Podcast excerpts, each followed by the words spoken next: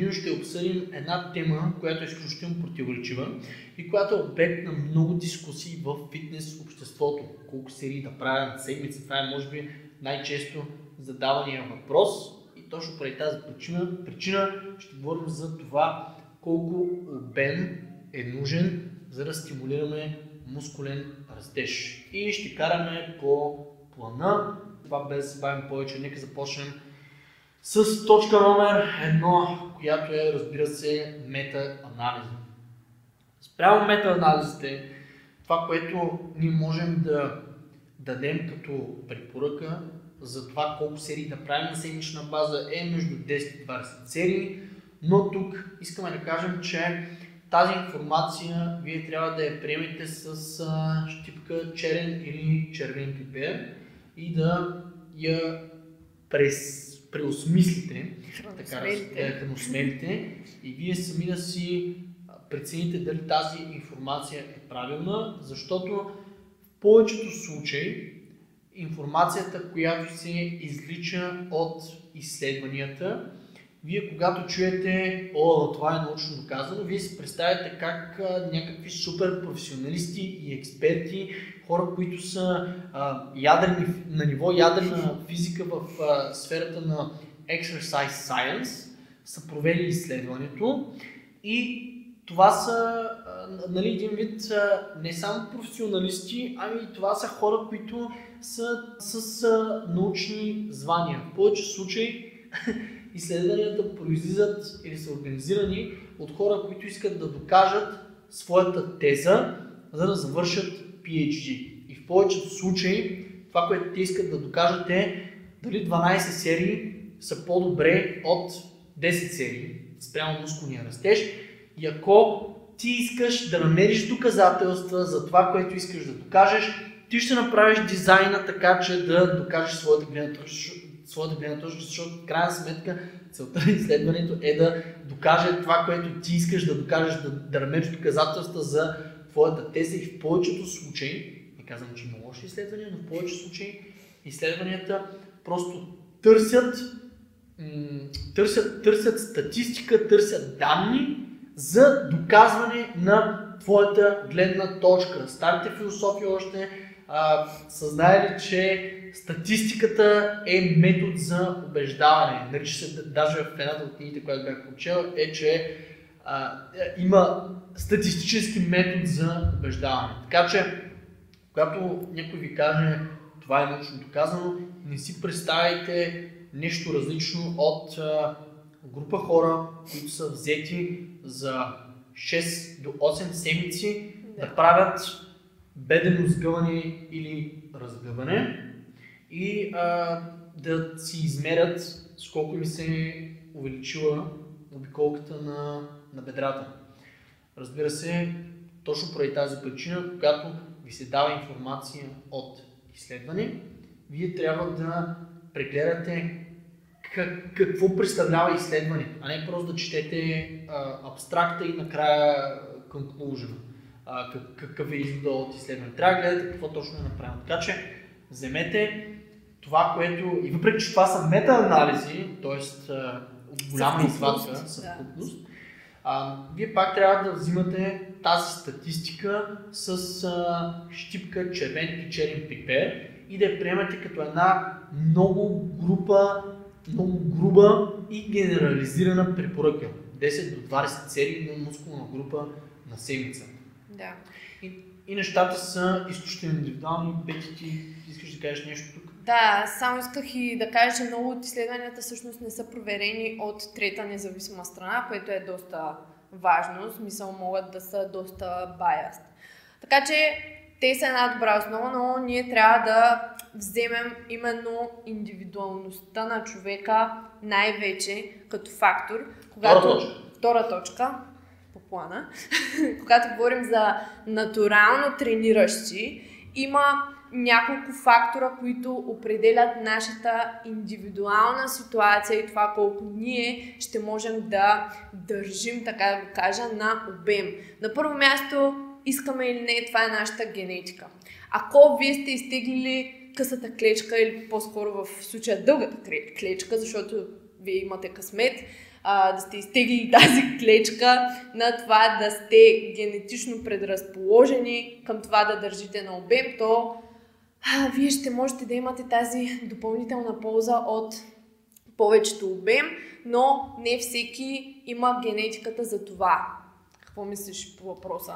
Ами точно това е. Ако си генетично надарен, ако си натурално атлетичен, така да го кажем, да. ако ам, си от хората, които качват мускулна маса просто от това да намиришат штангите в залата, ами ти, ако тръгнеш да натискаш обема, най-вероятно ще можеш да извлечеш полза от този допълнителен обем, но за повечето хора не е така. Ако клоните повече към хората, които са натурално, така да кажа, неатлетични, т.е.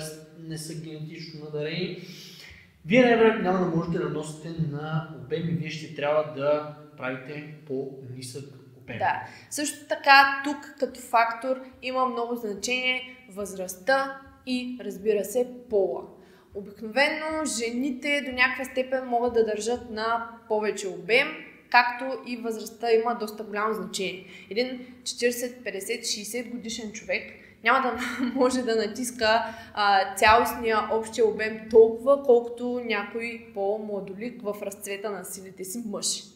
А, относно жените, тук не знам дали има смисъл да засягаме специфично тази тема, но жените общо взето, м- нека да го дадем като пример, като един по-така разбираем пример. Една жена може да изпълнява повече общ брой повторения с процент по-близък до нейния макс, да, отколкото един мъж. А, тук предлагам да не задълбаваме в тази тема, това е тема между другото за отделно видео, но просто има значение а, генетиката, възрастта и пола. Следващия доста, доста важен фактор, разбира се, това е дали вие се наспивате. Да, супер често говорим за съня, но при натурално трениращите сънят наистина е супер важен. Това е времето, в което ние се възстановяваме. А, така че много зависи дали човек чисто от ежедневна гледна точка има достатъчно количество и достатъчно качество сън. Също така, ако не сте в калориен излишък, най-вероятно ще можете да правите доста по-малко обем, отколкото ако имате достатъчно храна налична, достатъчно калории, достатъчно нутриенти да се възстановявате от този обем. Тоест, за тези, които свалят и са напреднали, така да се каже, в а, своя калориен дефицит. Ето сега калата сваля, може да даде пример с себе си. Тези хора няма да могат да правят същия този обем, който са правили, когато са качвали и са били в достатъчен калориен излишък. Да. да. Тоест, храната, съня, другите неща, генетичните ги казахме. И тук на четвърто място идва един доста важен фактор no. и това е психологическия фактор. Защо казвам психологически фактор? Едно нещо е вашият обем, да кажем, за бедра, да идва от упражнения, които са психически натоварващи малко или много, като клека, например. Да Друго е този обем да идва от бедрено разгъване. Да, или пък хиптръст. Това са просто две. Да. Е, тук говорим а, изцяло за психологически аспект. Клекът е доста по-натоварващо от психиката в упражнение, отколкото това да седем на една машина и да правим бедрено разгъване а, или пък да вземем штангите и да правим хип да. И последният фактор, който Пети всъщност пропусна да кажеш, то е стреса. Тоест а, психическият и физическият стрес, който е различен от а, тренировките. А, нека го кажем така, това е тип стрес, който забавя възстановяването. Тренировъчният стрес е стрес, който стимулира мускулен растеж, а психическият стрес и физическият стрес, който е извън залата, това е типът стрес, който забавя възстановяването. И разбира се, колкото повече психически стрес имате, колкото повече друг физически стрес, различен от тренировките имате, толкова по-малко тренировъчен стрес ще можете да правите и, ще, и, и толкова по-малко ще бъде тренировъчен стрес, който можете да се възстановите. Да. Сега мисля, че можем да преминем към Третата точка, освен ако ти нямаш нещо да добавиш към... Не, точка това е, искахме да покажем всъщност, че нещата не опират само до едно число конкретно, колко Да. серии да правя на седмица за дадена мускулна група, защото виждате колко много фактори играят във вашата индивидуална ситуация, Да. които всъщност са обвързани с следващите а, неща, които влияят на това колко бем можем да правим. Да, минаваме към точка номер 3, която е съвкупност от а, няколко опорни точки. И първата е интензитет. Като тук първо искам да направим една бърза дефиниция, да дефинираме какво разбираме в контекста на това видео под интензитет. В контекста на това видео разбираме две неща. Първото нещо е това какъв товар спрямо нашите възможности, нашите максимални възможности използваме в момента. Тоест, ако имаме единица от да речем 190 кг клека, 50% ще бъдат а, 95 кг. Тоест, чисто това какъв е товара на лоста под формата на процент, отнесен към наш, нашият максимум, на, на, а, нашите максимални възможности, това колко можем да вдигнем за едно единствено повторение и интензитет от гледна точка на това колко близко стигаме до отказ, защото това също е метод за измерване на това колко трудно тренираме, колко, колко ни е трудно по време на тренировката, колко, а, колко зор си даваме по Да. време на Колко тренировката. усилия. А, колко повторения оставаме в резерва, някои обичат така да го измерват, други обичат да го измерват чрез RP. Те са общо взето еднакви, просто самата скала на измерване е малко по-различна, но и двете имат за цел да измерят това колко близко стигаме до отказ и съответно колко повторения имаме в резерва. Да. Така. А, та, колкото по-голям е интензитета, толкова по-нисък ще може да бъде обема.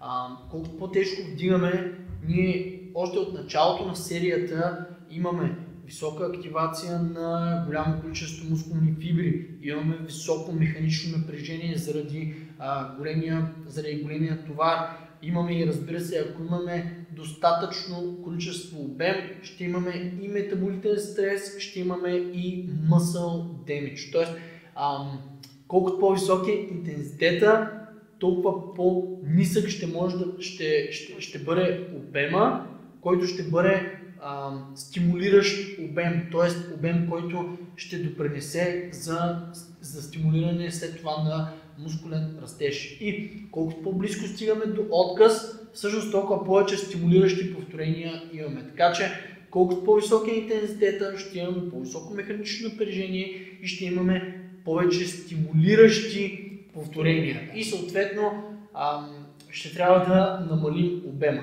И респективно, колкото по-леко вдигаме, с колкото по-леко товар боравим и колкото по-далеч стигаме от отказа, толкова по-голям ще може да бъде обема. Така че а, интензитетът е единият от факторите, от който ще зависи това колко обем ще можем да направим. Те всъщност тия неща, тук за които ще говорим, те са взаимно свързани. Колкото по-близко стигаме до отказ и колкото по-тежко вдигаме, разбира се, с добра техника, можем да кажем, че толкова по-качествена е нашата серия. Толкова по-стимулираща е нашата серия, следователно толкова по-малко серии ще можем да правим. Така, частотата. Ами тя частотата всъщност е фактор, който до много голяма степен зависи от интензитета и определя обема. Колкото по-често тренираме, толкова по-нисък ще трябва да бъде интензитета, т.е. толкова по-далече ще трябва да стигаме от отказ, толкова повече повторения ще трябва да ставаме в резерва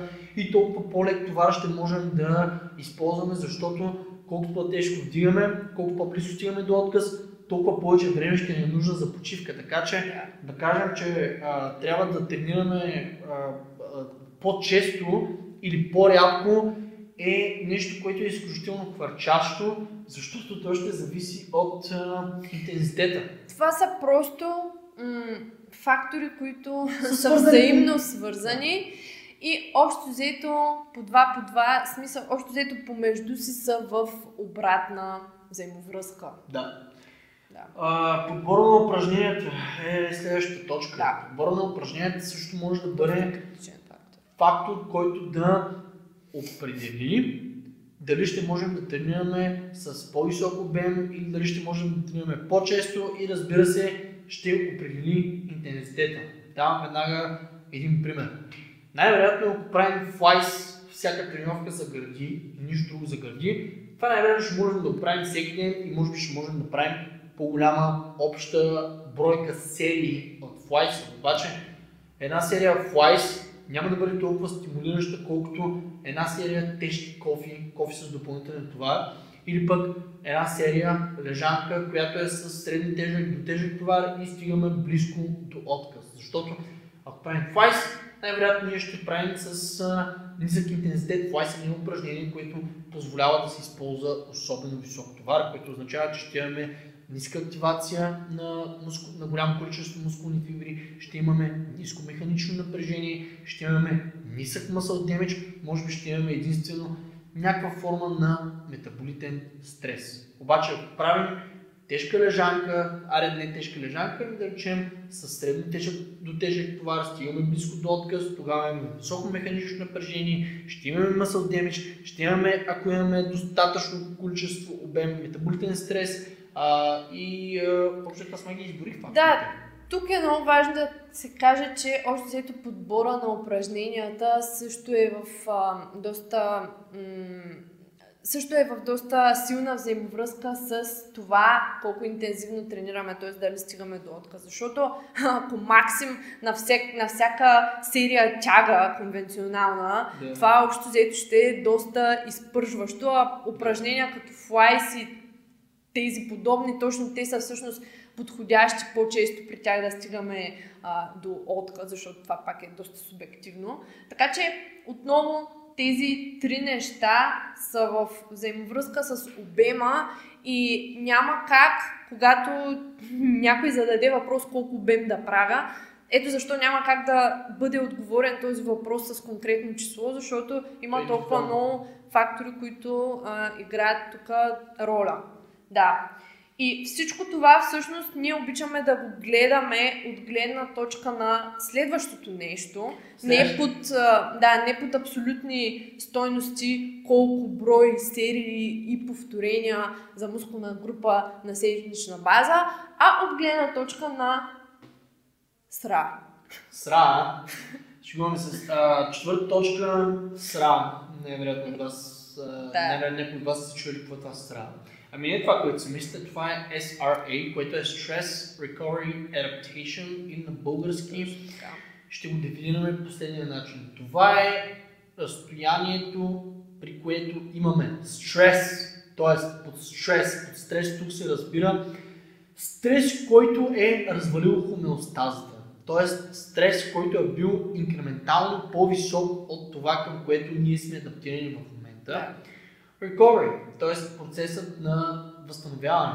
Това е процесът, в който ние спим, ние си храним, почиваме и накрая адаптация. Това е процента, в който, процента, момента, в който вече изявяваме подобрение, което означава в контекста на тренировките с вдигане на тежести, повече сила и повече мускулна маса, повече костна плътност и по-здрави сухожилия и по-здрави кости, по-добра координация, по-добър баланс, какво още нещо мисля, че изпускам. Общо взето това, към което се стремим да подобрим. Да.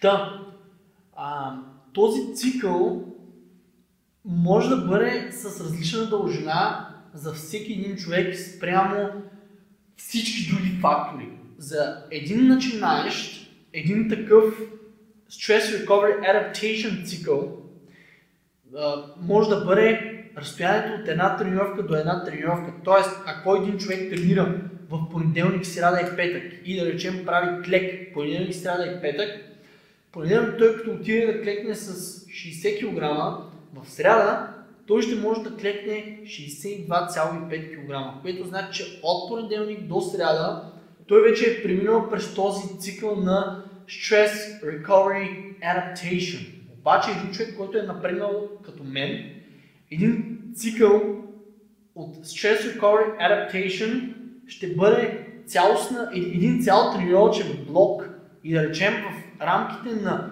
3 месеца аз ще мога да направя това подобрение от да речем 5, 2,5 или 7,5 кг на клека в сравнение с преди. И това всъщност разделя напредналия от начинаещия.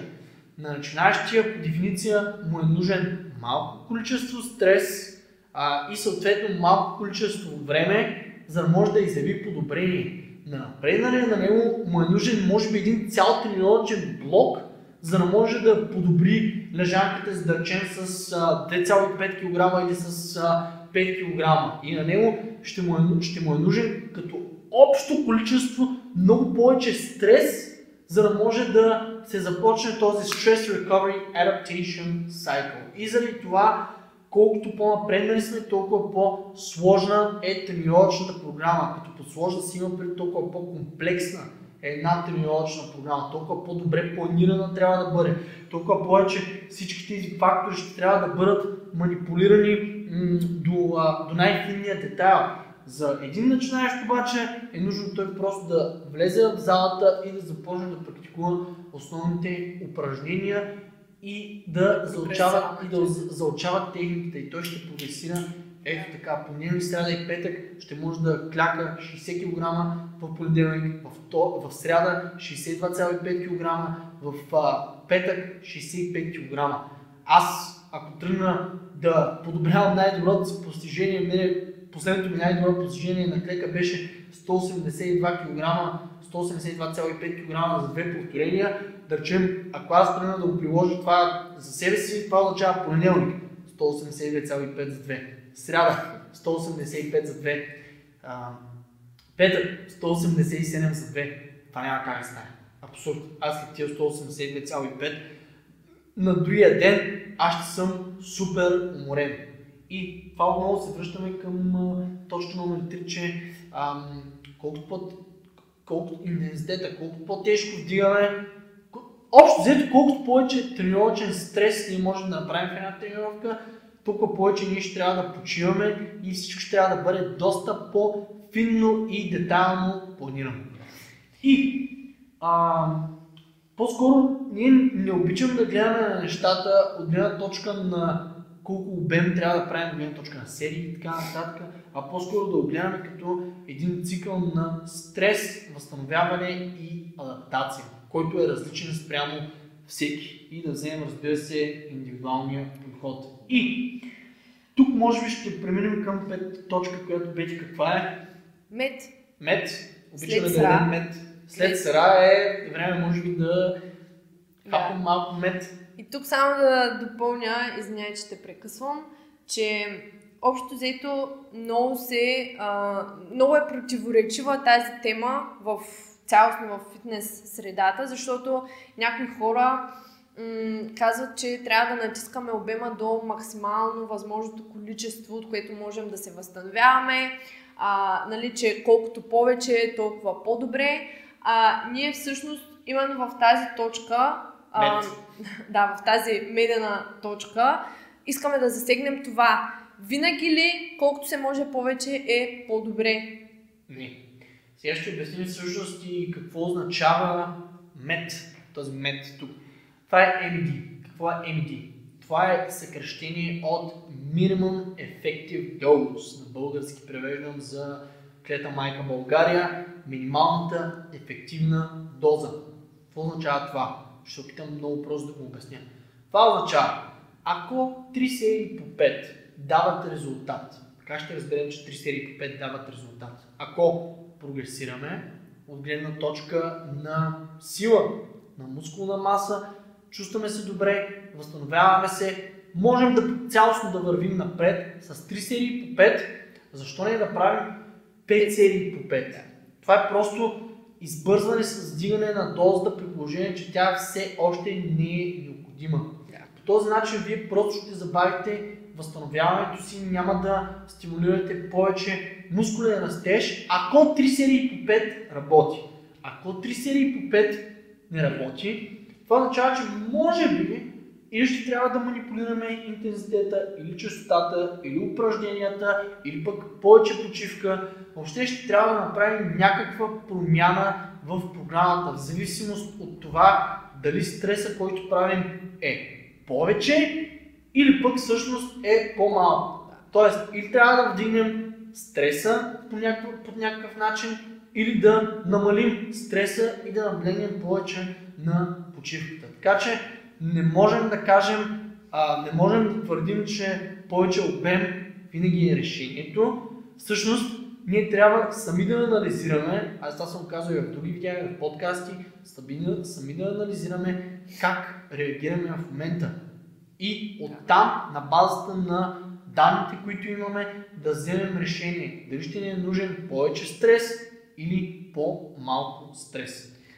Общо взето като препоръка, най-добре ще е човек, започвайки една програма, да е консервативен, да започне да. с по-малко обем и спрямо това, нали, дали прогресира, дали се възстановява, да си, а, да си достигне повече обем, ако изобщо има нужда. Защото може и да няма нужда. Да. Може този а, обем, този тренировачен стрес да е достатъчен, минимум ефектив доза да е достатъчен, той да се движи напред, тогава няма... Няма смисъл да вдигаме обема. Защо? Да, абсолютно няма никакъв смисъл. И всъщност ние така процедираме и с хората, с които работим. Започваме с по-ниска доза обем и виждаме къде е толеранса на човека. Да.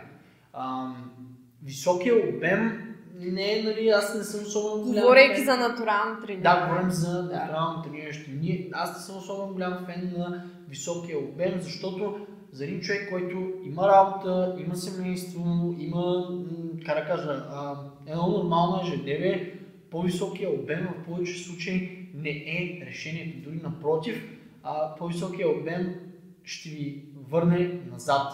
А, и от тази гледна точка винаги започвайте с по-ниската доза, но наблягайте на качеството, наблягайте на техниката, на това да изпълнявате упражненията добре и на това да стигате относително близко до отказ или до отказ. Тук не искам никой да ми взима... Наблягайте на това да имате достатъчно стимулиращи повторения. Да, Нека така не да искам, кажем. да, не искам, не искам да ми се взимат думите от стата и да, Да. се казва, то тук потиква хората към това да се душат. Да, да А, точно заради това казвам близко до отказ. И тук по-скоро искам да кажа да влагате достатъчно усилие в сериите и да ги изпълнявате качествено. И винаги започвайте с по-нисък обем и ако прогресирате с по-нисък обем, то а, чак при необходимост вдигайте обема. А, и тук може би е време да дадем една препоръка, нашата препоръка, която е да започнете с 6 серии на седмица за по-големите мускулни групи и 3 серии за малките мускулни групи. Тук разбира се говорим за директна работа на седмица. Т.е. да речем, ако на седмица а, вие правите а, да речем 6 серии за крака, примерно за, за квадрицепс, а, три от тези серии, ако са клек и три от тези серии, ако са напади, то тогава вие сте изпълнили критерия и тази препоръка, която ние ви даваме. А, обаче, тук нали, пак да кажа, имаме предвид директна работа. А, Тоест, ако вие примерно на седмица правите за гърдите 6 серии, да речем 3 серии лежанка и 3 серии кофи с тежест, биха били една добра отправна точка. Така че ако вие правите 3 серии набиране на седмица, това означава, че вие сте добавили към, да речем, тия 6 серии лежанка и 6 серии кофи, вие сте добавили 1,5 серии за гърдите. Ако вкарате и военна преса, да речем 3 серии на седмица, тогава вие вкарате и да речем 1,5 серии още за гърдите, по-специфично да речем за горната част. Така че вие сте направили 3 серии лежанка и 3 серии кофи, но от набиранията и от военната преса вие сте акумулирали още грубо 3 серии. Същата работа е с клек. Ако правите 3 серии клек на седмица и 3 серии напади на седмица, вие сте акумулирали 6 серии за квадрицепс, обаче а, вие имате и 6 серии за глутеус. И вие имате примерно от тия 6 серии, а, 3 серии за задно бедро от а, тези упражнения, които изборихме. Ако смятаме клека а, за всяка една серия за клек за половин серия за задно бедро. Така че тази препоръка, ако вие се фокусирате върху многостанните движения, вие всъщност ще направите 6 серии директна работа, обаче като вземем второстепената работа, вие ще сте по-скоро към а, тази а, първоначалната препоръка, да. която казахте от мета-анализите, а, която е да речем 10 серии на мускулна група за седмица. Точно заради това ние ви казахме да правите а, 6 серии директна работа. И вие така да ги смятате. 6 серии директна работа за големите мускулни групи и 3 серии за а, да. малките мускулни групи. Нека като заключение да не се объркваме от цялата тази математика, трябва да повторим колкото по-трудно цялостно ви е било в тренировката, толкова по-малко бем ще правите, ще можете и ще има нужда да правите всъщност. Като по-трудно имам предвид да се стремим към стимулиращи повторения. Тоест, не винаги да стигаме изцяло до отказ, а просто да се стремим върху качеството на изпълнение и може би на някои серии наистина ще стигаме до отказ. Това е още взето. One силовият коучинг от NoBS Fitness е най-персоналната ни услуга, която включва тренировачен и хранителен коучинг, както и постоянен личен контакт чрез видеоразговор или аудиоразговор на ежеседмична база. Всичко това се случва чрез специализиран софтуер и мобилна апликация. За да се запознаете с нас и тази услуга, запишете безплатен час на no-bullshit-fitness.com booking като целта на конферентният разговор с Калуян и с мен Пети е да се запознаем с вас, да разберем какви са целите ви и да начертаем план за осъществяването им. Също така ще ви обясним какъв точно е работният процес за one-on-one силовия коучинг. www.no-bullshit-fitness.com отдел услуги one-on-one силов коучинг. Audio